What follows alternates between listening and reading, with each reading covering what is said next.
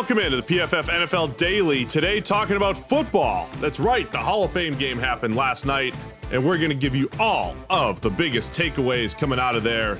Sam, let's get into it. The Cowboys and the Steelers played an actual football game last night, so let's go back and forth. Your big takeaways from the first football action in months. Yes, obviously it's preseason, and there's a limited degree to which you can take anything away from these games, particularly as half the starters weren't playing. Though actually, a lot more than I was expecting to be. You know, what three fifths of Dallas' starters, starting offensive line were out there. Najee Harris played a decent amount. There was a lot of Pittsburgh wide receivers playing. Like a lot more of the starting group than I expected to be playing were playing. Um, what I was most interested in was what this Pittsburgh offense is starting to look like um, with the new coaching tree in there. Matt Canada's come in, going to bring some kind of collegey elements and all these things we've been talking about that Pittsburgh has not been doing in recent seasons. They look like they were doing. Certainly, motion shifts, all those kinds of things. They were like a staple of this offense with the the first team, quote unquote, that was playing in this game. Um, ben Roethlisberger wasn't out there, but they were running a lot of this stuff. Now, look, motion isn't great just in and of itself. It's not always a cheat code, but when you start to pair that with play action and with all these things together, those are a collection of schematic areas that do help offensive production. And the, the Steelers over the last couple of years have not tapped into that at all. Are they going to do it now? It certainly looks that way.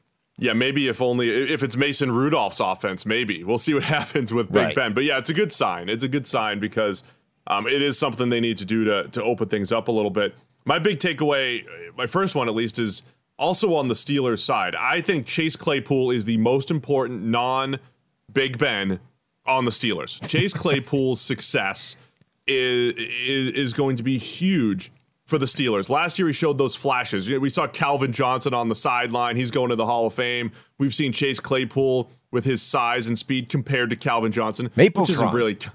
Yeah, it's not really kind, really doing that. But we've seen we've seen those flashes. Chase Claypool still has that nice little stiff arm at the catch point on that diving catch. Still has it, like he had last year. But I really believe with how how inconsistent Big Ben was throwing the football last year down the field if Claypool gives him a few more open targets and they really feature him um, as they did in this little, you know, Hall of Fame game on the vertical route tree, I think Claypool is one of the biggest keys, the biggest key to success in Pittsburgh this year besides Big Ben.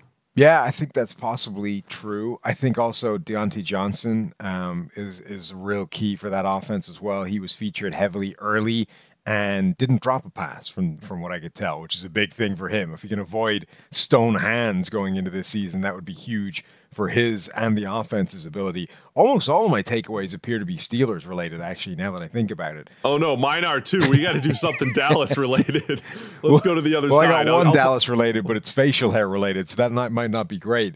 Um, I'll find something. You go. Najee Harris might get a million carries this year. I mean, he's been brought in, obviously, first round running back to be the savior of this running game. Fox was putting up these graphics about how inept and incapable the Steelers' run game was last year. And Najee Harris is supposed to be the savior. And they were like loading him up in the first kind of quarter of a preseason game. Um, and, you know, he looked okay, but like, look, we've said before, he needs an offensive line. He needs some run blocking because if they're just going to give that guy a million carries this season and hope that he is individually good enough to have the entire offense rest on his shoulders, that's not a good recipe for success. Yeah, Najee did look good. I mean, he made a couple nice moves in space, and you know, picked up a nice first down on a on a run that wasn't really there. But um, yeah, you're right. I mean, look, I, I, I, think the big story in Pittsburgh being the offensive line and the fact that they're ranked 31st in our preseason offensive line rankings. It, it's the the Steelers could mitigate it a little bit if they do what you said. If your first takeaway, Matt Canada's uh, offense and the motion and the shifts, and uh, we did see a, a, a fumble on a, on a jet sweep, uh, you know, which you know, that's that's the risk that you run. But just having those in the playbook with a below average run blocking offensive line will give Najee you know more opportunities. You know, we'll we'll give him more room to run. So I, I don't want to complete. I'll, I'll, circle back to the Steelers stuff. We saw Micah Parsons play football, yeah. a little bit. It was only ten or eleven snaps, we saw him line up a little bit on the edge. We saw him line up at linebacker. That was one of my big things was trying to figure out where is Micah Parsons going to play. So the takeaway is we don't really know yet. We don't have a definitive take if he's going to be a third down edge rusher or whatever it is. It did look like he was playing more of a traditional linebacker role. So it's not like Micah Parsons is going and playing defensive end now, the first round pick out of Penn State. He's a traditional linebacker, and I do think they'll probably get a little creative maybe on third down with him, as we talked about on the main PFF NFL podcast this week. Right. For all the talk of the creativity of the the various defensive players that Dallas have, the guys like Micah Parsons and Keanu Neal, I think, were basically just playing the positions they're supposed to be playing. Like Micah Parsons looked like a linebacker. Keanu Neal, I think, was looked like a, a safety. Um, so I'm not sure what again, preseason week one. So uh, not even week one, the Hall of Fame week. So who knows how much they're actually showing. The other thing is that like these the preseason used to be the most vanilla concepts out there, nothing creative, nothing interesting. These two teams were both blitzing the crap out of each other, certainly early in the game, and particularly Pittsburgh. I mean, this was a team that led the NFL in pressure rate last season. They blitzed a lot. They appear to be all set to do that again. Yeah, I'm all for it, man. Just let's attack. Forget vanilla. Forget just, you know, seeing passes against cover two and cover three all day. Uh, no, one more Dallas takeaway. Another rookie, Osa Odighizuwa. Uh, once again, we did our NFC East preview on the big show, the PFF NFL podcast this week. We talked about how weak the Cowboys had been on the defensive interior, seemingly forever. But Odighizuwa with a good start. He played a ton of football in the Hall of Fame game, very good against the run.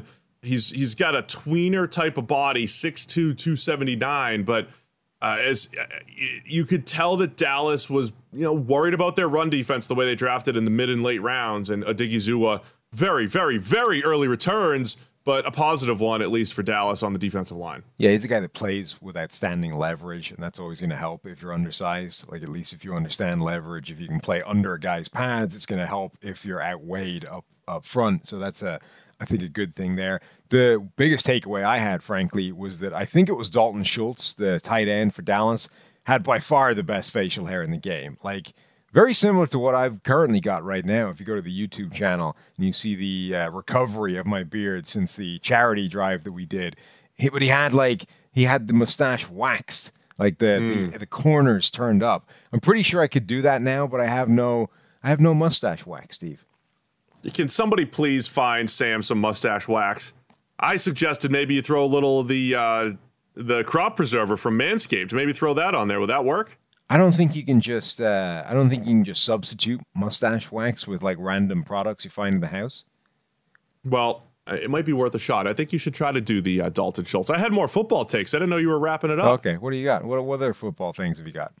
Well, two other things on the Steelers. I, I think two really key players. Dan Moore mid round rookie offensive tackle, graded well, uh, playing at tackle, and you know who knows if he's gonna you know see playing time this year. But if there's any positive for the Steelers on the offensive line, that's a good preseason for them. Sure. Um, and then James Pierre, the cornerback, also had a pretty solid game. Outside corner has a chance to play early uh, with with Cameron Sutton playing in the slot. So James Pierre, you know, a, an unheralded guy who the Steelers like and at least look good in the first in the first game. One last takeaway with Pittsburgh: it's going to be interesting to see what they do with Dwayne Haskins um, because I don't think he looked great.